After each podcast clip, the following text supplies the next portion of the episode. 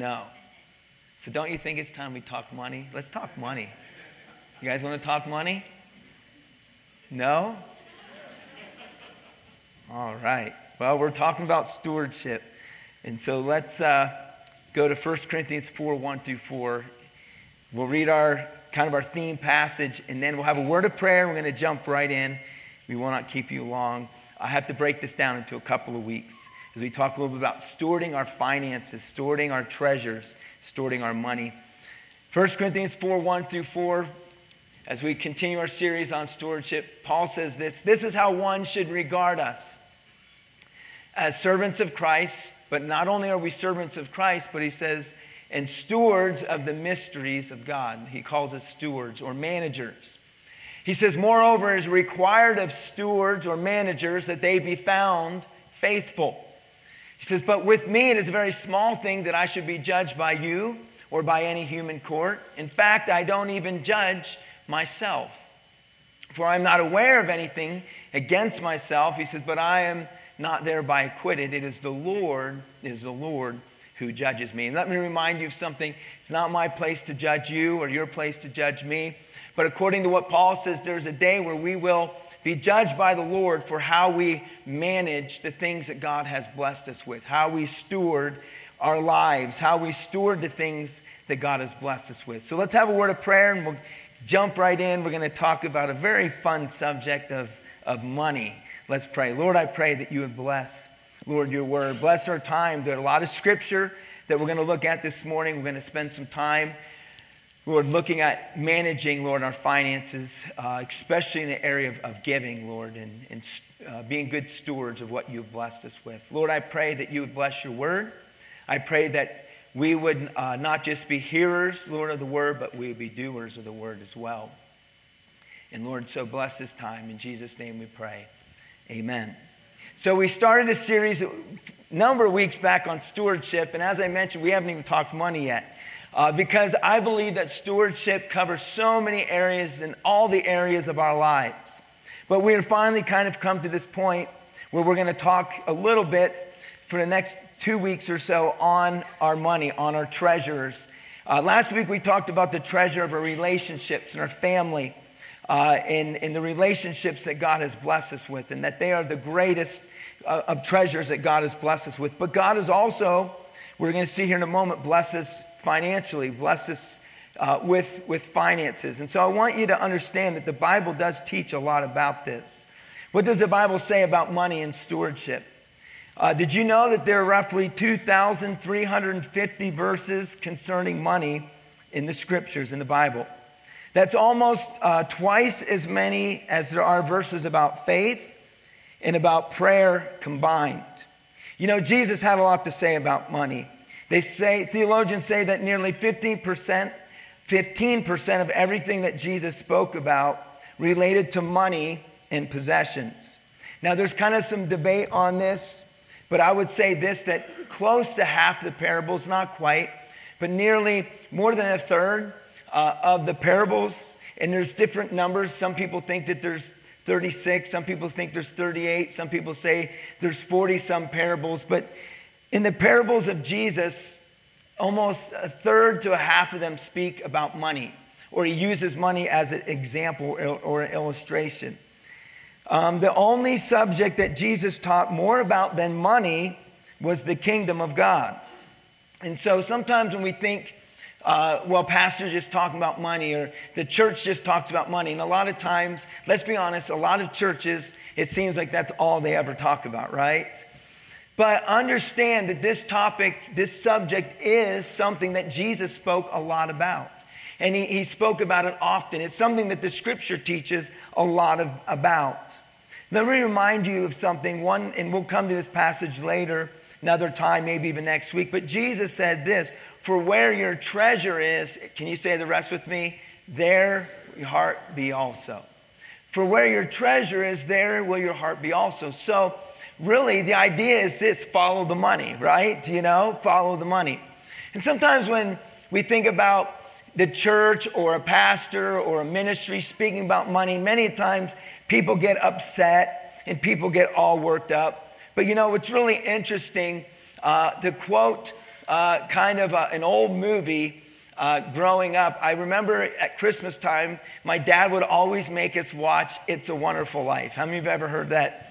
Remember that movie? It's a Wonderful Life. That is like a long, long movie. I mean, it was just kept going and going. And you know, J- J- Jimmy Stewart, Jimmy Stewart, you know, and uh, here, he, you know, I love that guy and I love that movie. And I like what, what the angel said. What was his name? Clarence. All right, you guys are good. Remember what Clarence, you know, said? He talked. He was telling Jimmy Stewart. He was talking about money. He goes, "Oh, well, we don't. You know, we don't. Money's no big deal. We don't need money." I love what Jimmy Stewart said. He goes, "Yeah, well, it comes in pretty handy down here, Bob. You know, it comes in handy, doesn't it? Money comes in really handy. And, and by the way." you know, we see through scripture that even the days of Jesus, there were times where Peter was concerned about finances and about money. And we even see an example in scripture where Peter's like, we have taxes to pay. What are we going to do? And remember, Rome, man, they had a they they they ruled with an iron fist. And Peter was even concerned, and Jesus, remember, sends him out and he says, Hey, go out and catch a fish, you know, catch a fish. And after you catch that fish, he says, there'll be, you know, get the coin, get the money, and then you'll be able to go pay your taxes. So money does come in handy. And all God's people said, Amen. It does come in handy. We need it. But you know, it's often interesting that if when you bring it up in church, people get very uncomfortable, people get offended, people get upset. But can I tell you something? You know, uh, whether it's going to Walmart, uh, how many of you are a member of Sam's or Costco? How many of you are Costco members? Let me ask you something. Do you have to pay dues? Oh, you do, don't you? There's dues, right? Membership has its privileges, right? You know, no one even thinks about that or bats an eye. How many of you go to, I know, I know a lot of you from the gym, by the way. How many of you go have a gym membership somewhere? How many of you go out have a gym membership? All right. Do you pay dues? You don't even think about it, right? It's just, that's just what you do. That's the way it is. You know what's interesting? I, I coach wrestling and I've coached football and I've coached Little League Baseball. Do you know that there's ideas, and I'm not trying to make this legalistic, but no one really thinks much about it, but people pay money so their kid can wrestle. They put money in there, you know, and there's dues and there's fundraisers and there's all these things. And most people get it, right? In order for them to travel, in order for them to, to compete, in order for them to do what they need to do, money is involved. Are you with me this morning, right? But why is it that many times when we speak of it in a church setting, immediately everyone gets angry and everyone gets upset? Now, I know you guys are not that way. Amen? You are not that way, and you're not uncomfortable at all. But the Bible does speak a lot about our finances and stewarding them. And why did God bless us with what He has blessed us with? So let's look at some scripture very quickly. Let's jump right in. One of the first things I want you to see is all the way back in First Chronicles 16, verse 29. It says this He says, Ascribe to the Lord the glory due His name. Notice what he says bring an offering. He says, bring an offering and come before him. Notice, can you say the next word with me? Worship the Lord in the splendor of holiness. He speaks of worship here. One thing that we don't think about, but I do believe this to be true that you'll find through scripture, and that is this is that one aspect of giving or giving is, is a part of our worship. Jesus said, Where your treasure is, there will your heart be also.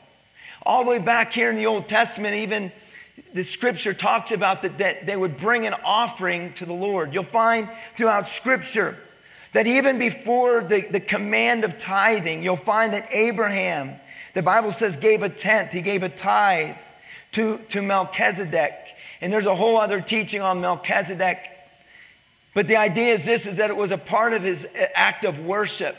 And that Abraham gave a tenth and sometimes people say, well, I don't believe in tithing. We'll talk about that in a few moments. For those who say, well, I don't believe in tithing and whether it's a tithe or not. And as I said, we're not going to talk about this in a legalistic way. Where, uh, and by the way, you know this, that we don't come after you whether you tithe or not. We, we you know, I don't know who gives and who doesn't. That's between the, the, you and the Lord. But understand this that long before the law of Moses, Abraham gave a tenth. The Bible says to Melchizedek. We see here in Chronicles that he speaks of the fact that one of the aspects of the way that we worship God is through our giving. Now, obviously, giving of our time, you know, giving uh, of our talents, as we spoke about, but also, he says, when you come into his presence, he says, they brought an offering to the Lord. Look with me in First Chronicles 29. David reminds us of one of the, the most crucial, most important truths about stewardship, and that is everything we have is God's. It's not mine, it's his. Listen to what David said in, in the scripture teaches here in First Chronicles 29, starting in verse 10. This is when David is getting all of the, the, the things that he needs for the temple. And he's going to have Solomon. He, Solomon is going to be king, and Solomon is going to build the temple. David, if you were to read, we don't have time, the first 10 verses, it talks about how much David gave. It was insane amount of money. David gave like thousands of pounds, literally, of gold and silver for the building of the temple. And then he calls out to the people and he asks the people to give a free will offering so that they could create and build this place of worship called the temple. But notice what he says. He says, Therefore, David blessed the Lord. Notice this in the presence of all the assembly. And David said, Blessed are you, O Lord, the God of Israel, our Father, forever and ever. Yours, O Lord, is the greatness and the power and the glory and the victory and the majesty. For all that is in the heavens and in the earth is yours. Yours is the kingdom, O Lord, and, and you are exalted as head above all. Both riches and honor come from you. So, where does your money come from? Comes from the Lord. He says, Riches and honor come from you, and you rule over all. In your hand are power and might, and in your hand it is to make great and to give strength to all. And now we thank you, our God, and praise your glorious name. But who am I? And what is my people that we should be able to thus to offer willingly? For all things come from you, and of your own have we given you. He says we're giving, we're just giving it back. It's all yours. You blessed us with it, you've given it to us, and now we're willingly giving it back to you. For you're strangers before you and sojourners as all our fathers were. Our days on the earth are like a shadow, and there is no abiding. O Lord our God, all this abundance that we have provided for building you a house for your holy name comes from your hand, and it is all your own. You see, David realized whose it is. And he's reminding the people that everything they have is from God. And that what they're giving back freely and willingly is something they're just giving back to God what he had already given them. He says, I know, my God, that you test the heart. Notice that it's a heart matter. You test the heart and have pleasure in uprightness. In the uprightness of my heart, I have freely, notice this, notice he says, I have freely offered all these things. And now I have seen your people who are present here offering freely, and say the next word with me, joyously to you. They gave joyously. Oh Lord, the God of Abraham, Isaac, and Israel, our, our fathers, keep forever such purposes and thoughts in the hearts of your people and direct their hearts toward you. Notice it's a heart matter. He then talks about, he says, Grant to Saul, my son, a whole heart, that he may keep your commandments and your testimonies and your statutes, performing all, that he may build the, the, the, palace for which I have made provision. He speaks of the building of the temple. But notice he talks about this very clearly that it, giving is a heart issue that it has to do with our heart. And he talks about giving freely and giving willingly, and he talks about giving joyfully. It's interesting because the New Testament speaks of these things as well. But I want us to be reminded that the number one number one foundational principle of stewardship is this is that it's not ours it's his amen and everything that we have comes from god whether it's our health and our abilities. And, you know, many times when it comes to, to money and finances, people will say, Well, I've worked hard my whole life and, you know, I pulled myself up by my own bootstraps. Well, where'd you get those bootstraps? You know? Where'd they come from? Well, I've worked hard and I've done it and I've earned it and all of these things. But where did you get the health? The ability to do what you do, the, the mind and the, the, the, faculties to be able to do the things that you do. They're all a gift from God. We sang it this morning. It's His breath in our lungs. Amen.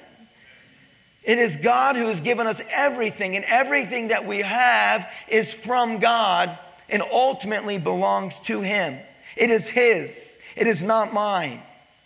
I am just to, to manage what God has blessed me with. And you are to manage and steward what God has blessed you with, including your money, your finances. Solomon says this in Proverbs 3 9 and 10.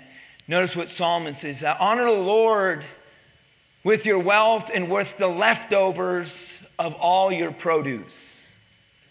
Did you guys get that? I want to see if you're paying attention. Can we go back to that one again? Honor the Lord with your wealth and with the what? First. Not seconds, not thirds, not leftovers. First fruits of all of your produce. Then your barns will be filled with plenty and your vats will be bursting with new wine. God wants our best. He wants our first, not our leftovers. And He makes a promise. Solomon in this proverb says, Listen, if you give the Lord of the first fruits, God will continue to bless you. It's a promise from God. Look with me in Malachi chapter 3. I love good old Malachi. Malachi chapter 3, he says this Will a man rob God? I would never rob God. Will a man rob God? He says this him speaking, Malachi speaking to the nation of Israel, God's people. He says, Yet you are robbing me. But you say, How have we robbed you? And notice his response, In your tithes and contributions, some versions say your tithes and offerings. In the Old Testament, they were commanded to give a tithe that was 10%, a tenth of of everything that God blessed them. But it's interesting because he went on to say, and your offerings. There was also what was called free will offerings. So in the scripture in the Old Testament, under the law of Moses, they were to tithe, give a tenth.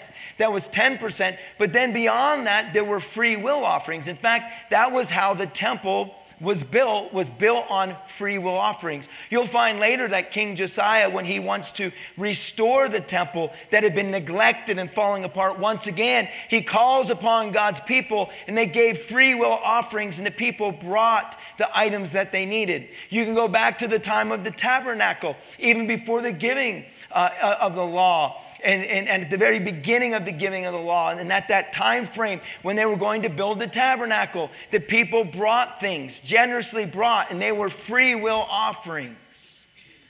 You see, we find that pre law, Abraham gave a tenth, and he, he gave and he brought forth an offering. We'll see that in the times of the law, in the days of, of the law, in the Mosaic law, that Moses commanded God's people to give a tenth. 10% of what God has blessed them with. I don't know about you, it's a pretty good deal that God lets us keep 90% and you only expected to give back 10. That's a pretty good deal, amen? It's all His. And even though it was all His, He only required that they give 10%. But then He also will see that there was times where there was free will offerings. He says, You are cursed with a curse. For you are robbing me. The whole nation of you, he says, You're robbing me. Bring the full tithe into the storehouse, that there may be food in my house, and thereby put, he says, thereby put me to the test. I love this, says the Lord of hosts. He says, Put me to the test. The Lord says, Test me, try me, see if it's not true.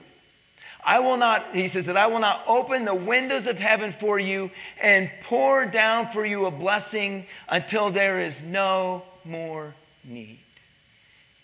I will rebuke the devourer for you so that it will destroy the, the fruit uh, of your soul soil, and your vine in the field shall not fail to bear, says the Lord of hosts. It's interesting. There's a promise, there's kind of a procedure and a promise. God says to his people, Test me, try me, prove me, and see that if what I'm saying is not true. That if, that if you trust me with your finances, if you trust me, and if you're faithful to me, and you give to my work and give to, to, to the work of God, he says, then understand this I will bless you. And he says, and one thing I'll do for you, I will rebuke the devourer. Some things they'll say, like the idea of pests and the things that will come and, and steal their crops. But can I tell you something? I believe the enemy is a devourer as well, too. Amen? The, he's, a, he's like a lion. The Bible says, seeking whom he may devour. You see, what I believe is this is that if you are faithful to give a portion back, the first fruits back to God, that God will keep his promise. Because the Bible says this He says, if you give of the first fruits, I will make sure that you are blessed and I will make sure that you have enough, that you will have what you need. By the way, it's interesting the scripture says what you need, not what you. Mm, you guys are good. Oftentimes we think it's all about our wants and our desires, but God says, No, I will make sure your needs are met. But it's interesting here that God even says to his people who had gotten away, their hearts had turned away from God because it is a heart matter. And their hearts had turned away from God and they were robbing God of their tithes and robbing God of the free will offerings. And God says, You're robbing me, you're robbing me. And He says, Test me, try me, prove me. Just see that if it's not so. And He says, And if you start if you start to give, he says, I will bless you. And he says, I will bless you, make sure you have all of your needs met. He says, but I will do something else. I will rebuke the devourer. You know what I believe? I believe that oftentimes we end up giving up the tenth.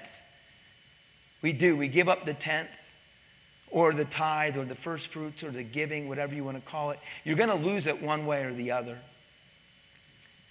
Your funds are either going to be cursed and honestly end up in the enemy's hands, or you can give it to the Lord.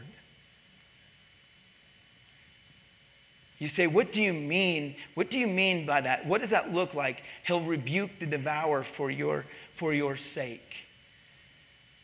What does he mean by that? To test him and to prove him. You know what? Sometimes we don't think about it, but you know what I believe? If we're faithful to God and we give to God, that there are times where maybe your tires will last just a little bit longer. Remember the children of Israel when they were wandering, their clothes did not wear out. Amen. And their shoes didn't wear out. That maybe the furnace will last a little bit longer. Come on now. The dishwasher will get an extra year or two. The washing machine will last a little bit longer. You guys understanding? Does this make sense? That the Lord will say, you know what?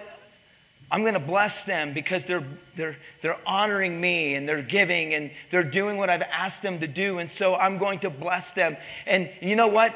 For some reason, the brake pads last a little bit longer, the car runs a little bit longer. Man, some of the cars I drove, I'm telling you, they were held together by duct tape, binder twine, prayer, and tithing. The hundreds of, amen, amen.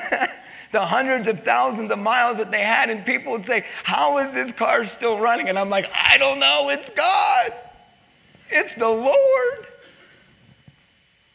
Man, I, I had this old suburban, and I don't know you're going to say, because it's a Chevy, Pastor, that's why. I had this old Chevy Suburban, man. I, we had so many miles. That thing just kept on going and going and going and going. And I can I look back and I think about it. I'm like, you know what it was? That was the Lord rebuking the devourer. He just and you're some of you are saying that's because it's a Chevy, you know. But God just kept that thing running and running and running. Maybe it's a little less trips to the mechanic. Come on now. You say, Can God do that? Listen, folks, look at the beauty that God put out there, that God created, that He cast out there. Don't you think He can take care of you? Amen? He says, Test me, try me, prove me. I'm even going to throw this challenge out. Maybe if you've never given before, Maybe it's giving to someone else, giving to a ministry, giving to the church. Here's your challenge do it, try it, test God. You might even be starting small. Just test God and see what God will do.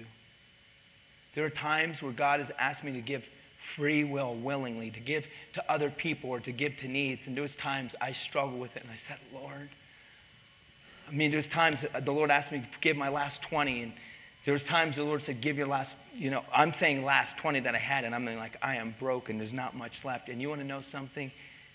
A few days later, out of no, I'm not saying this is why we give, but can I tell you this? I can tell you this as a testimony that God keeps his word. And somewhere out of nowhere, unexpectedly, God then provides somewhere else. How many of you say, Pastor Joe, I can say that I've experienced that somewhat in my life? Is there some of you? Amen. Praise the Lord. You've seen God do that because God's word is true. God is not a liar. Look with me in Acts chapter 2, verse 44 and 45. Notice this. Now, you ready? I know what you're saying. I, am, I don't believe in tithing. Now, I'm not here to try to convince anyone of tithing. I'm just here to talk about giving, okay? I don't believe in tithing. That's Old Testament. Well, good, because how many of you are a New Testament giver then?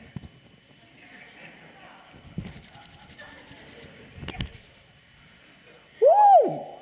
New Testament giving. Acts 2 44 through 45.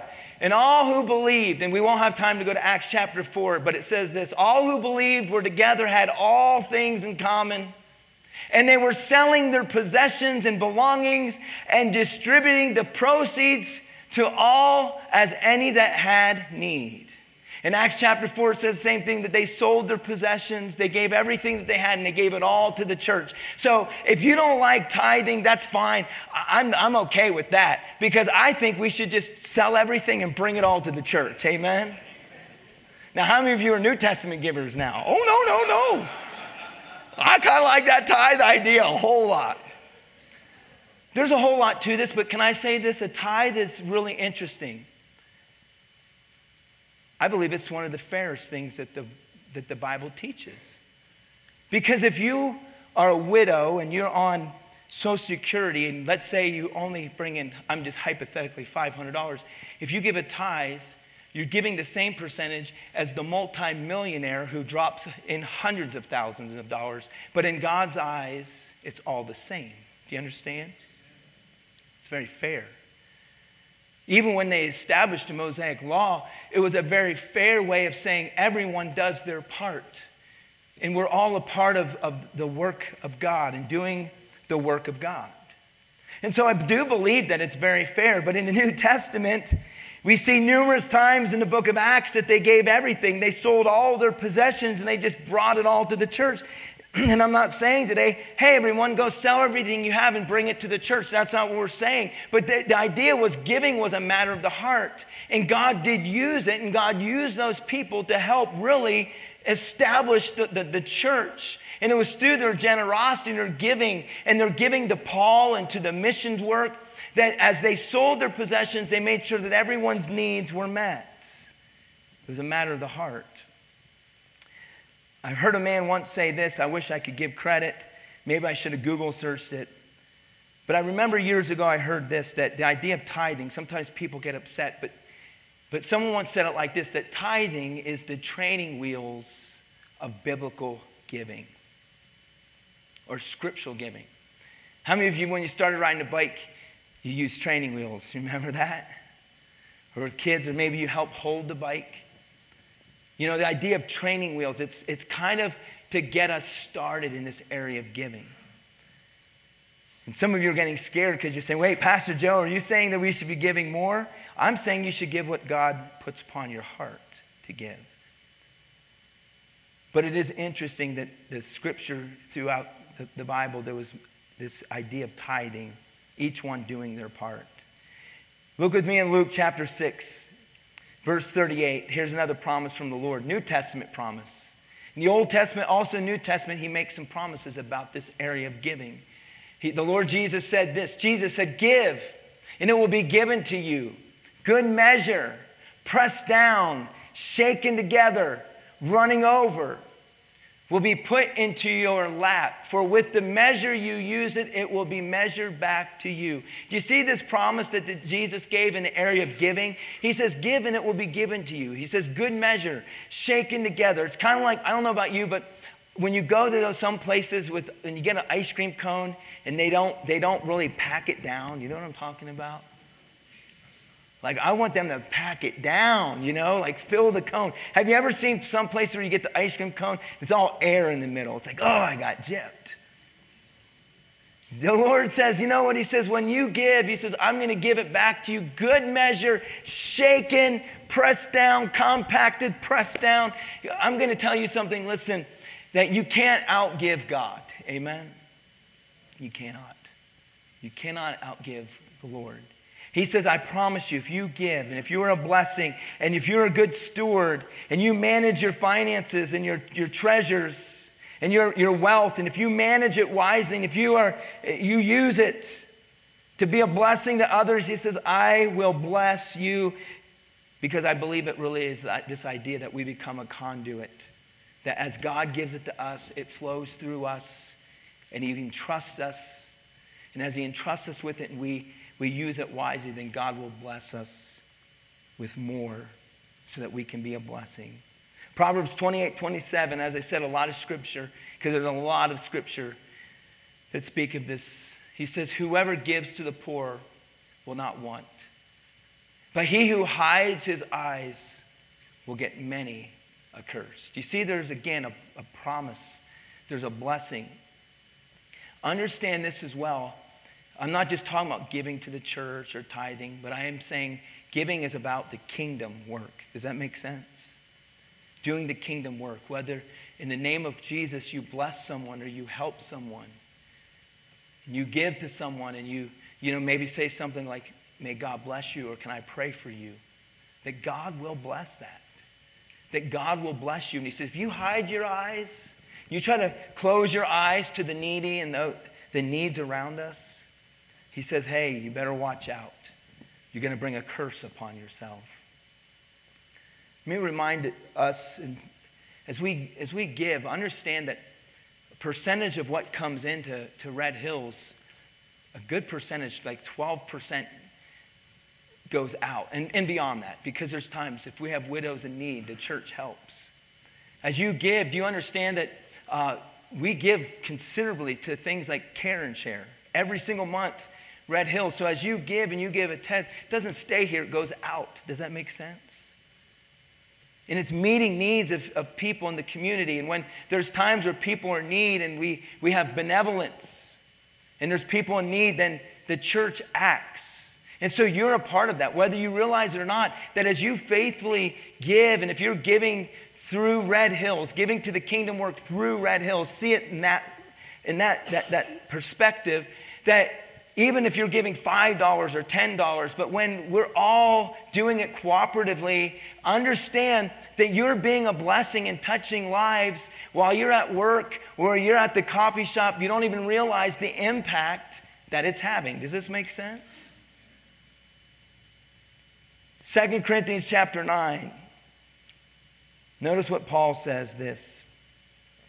He says, The point is this, verse 6 Whoever sows sparingly, will also reap sparingly. Whoever sows bountifully will also reap bountifully. Each one must give as he has decided in his heart, not reluctantly or under compulsion, for God loves a what? Cheerful giver. God loves cheerfully. When we give cheerfully, a cheerful giver. And God is able, notice this, this is what God's able to do. He's able to make all grace abound to you so that having all sufficiency in all things at all times, you may abound in every good work. As it is written, He has distributed freely, He has given to the poor, His righteousness endures forever. He who supplies seed to the sower and bread for food will supply and multiply, speaking of the Lord, He will multiply your seed for sowing and increase the harvest of your righteousness you will be enriched in every way. Why? To be generous in every way, which through us will produce thanksgiving to God. For the ministry of this service is not only supplying the needs of the saints, but is also overflowing in many thanksgivings to God. By their approval of this service, they will glorify God because of your submission that comes from your confession of the gospel of Christ. Notice, and the generosity of your contribution for them and for all others. He says, Do you see? He says, Listen, as you give, God is going, and if you're being generous and He can trust you with what He's blessed you with, He's going to give you more so that you can bless more and do more with it. And it's all for the glory of God. And he says, Don't you understand that, that God will, his grace will abound to you? He, to, you know, if you sow, uh, you know, if you sow sparingly, you're going to reap sparingly. If he says, the more you give, this sounds crazy, and I'm not trying to sound, I don't want this to be a prosperity, but he says, in essence, the more you give, the more you're going to get. The more God is going to bless you so that you can continue to be a blessing. Now, understand this God knows our heart. Amen? And so if we just say, well, I'm just going to give so I can get a bunch more, well, God knows your heart. And that's not the purpose. And the reason why, he says the purpose is to bring glory to God. In Acts chapter 20, we're almost done. Bear with me a couple minutes. Acts 20, verse 30 through 35. He says this I coveted no one's silver or gold, Paul speaking, or apparel. You yourselves know that these hands ministered to my necessities and to those who were with me. In all things, I have shown, shown uh, you that by working hard in this way, we must help the weak and remember the words of the Lord Jesus. How he himself said, It is more blessed to give than to receive.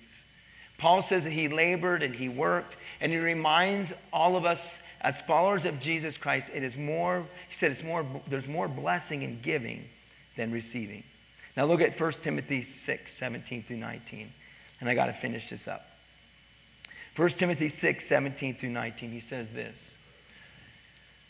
As for the rich in this present age, he says, charge them or command them not to be haughty, nor to set their hopes on the uncertainty of riches but on God, who richly provides us with everything to enjoy, but not only to enjoy, but he goes on to say they are to do good, to be rich in good works. He says, so challenge them, charge them. By the way, I'm doing what Paul told Timothy to do. I'm doing it to you right now to challenge you, to charge you, to command you to be, to, to be rich in good deeds, to be rich in good works, to be generous and ready to share. Thus, storing up treasure for themselves as a good foundation for the future, so that they may take hold of that which is truly life. Paul told Timothy, he says, command the church, command the churches, challenge them to, to, to understand that God has blessed them and that God has given them what they have so that they can be a blessing to someone else, to be rich in good deeds, to be generous, to be ready and willing to share. And that is what we are called to do. But I know what some of you are saying. You're saying, well, Pastor Joe, I'm not rich. I'm not rich. It says, charge them that are rich in this world. Well, let's pause for a moment. Let me finish with this. The median household income in the United States of America, they say that's total household income. Median household income in the United States, they say is $71,000. Obviously, certain places more or less. If you're in California, good luck with that, right? Utah, uh, it's getting that way too. Thanks to all the Californians. Love y'all, but you know what I mean.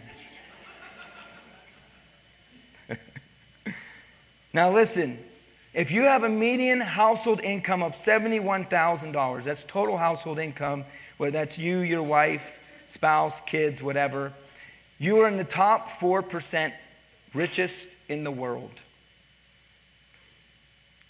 Okay? As an individual, as an individual, just an individual, You are in the top 1% of the wor- worldwide earners if you make more than $60,000 a year. So if you make $60,000 a year, you are in the top 1% of the world's earners. Hmm. If your household income is a cumulative of 70,000 or so, you are in the top 4% of the wealthiest of wealthiest in the world. I can even go one step farther. Just clean drinking water is something that many, many places do not have. Are you with me? If you eat two to three times a day, many places in the world do not even eat.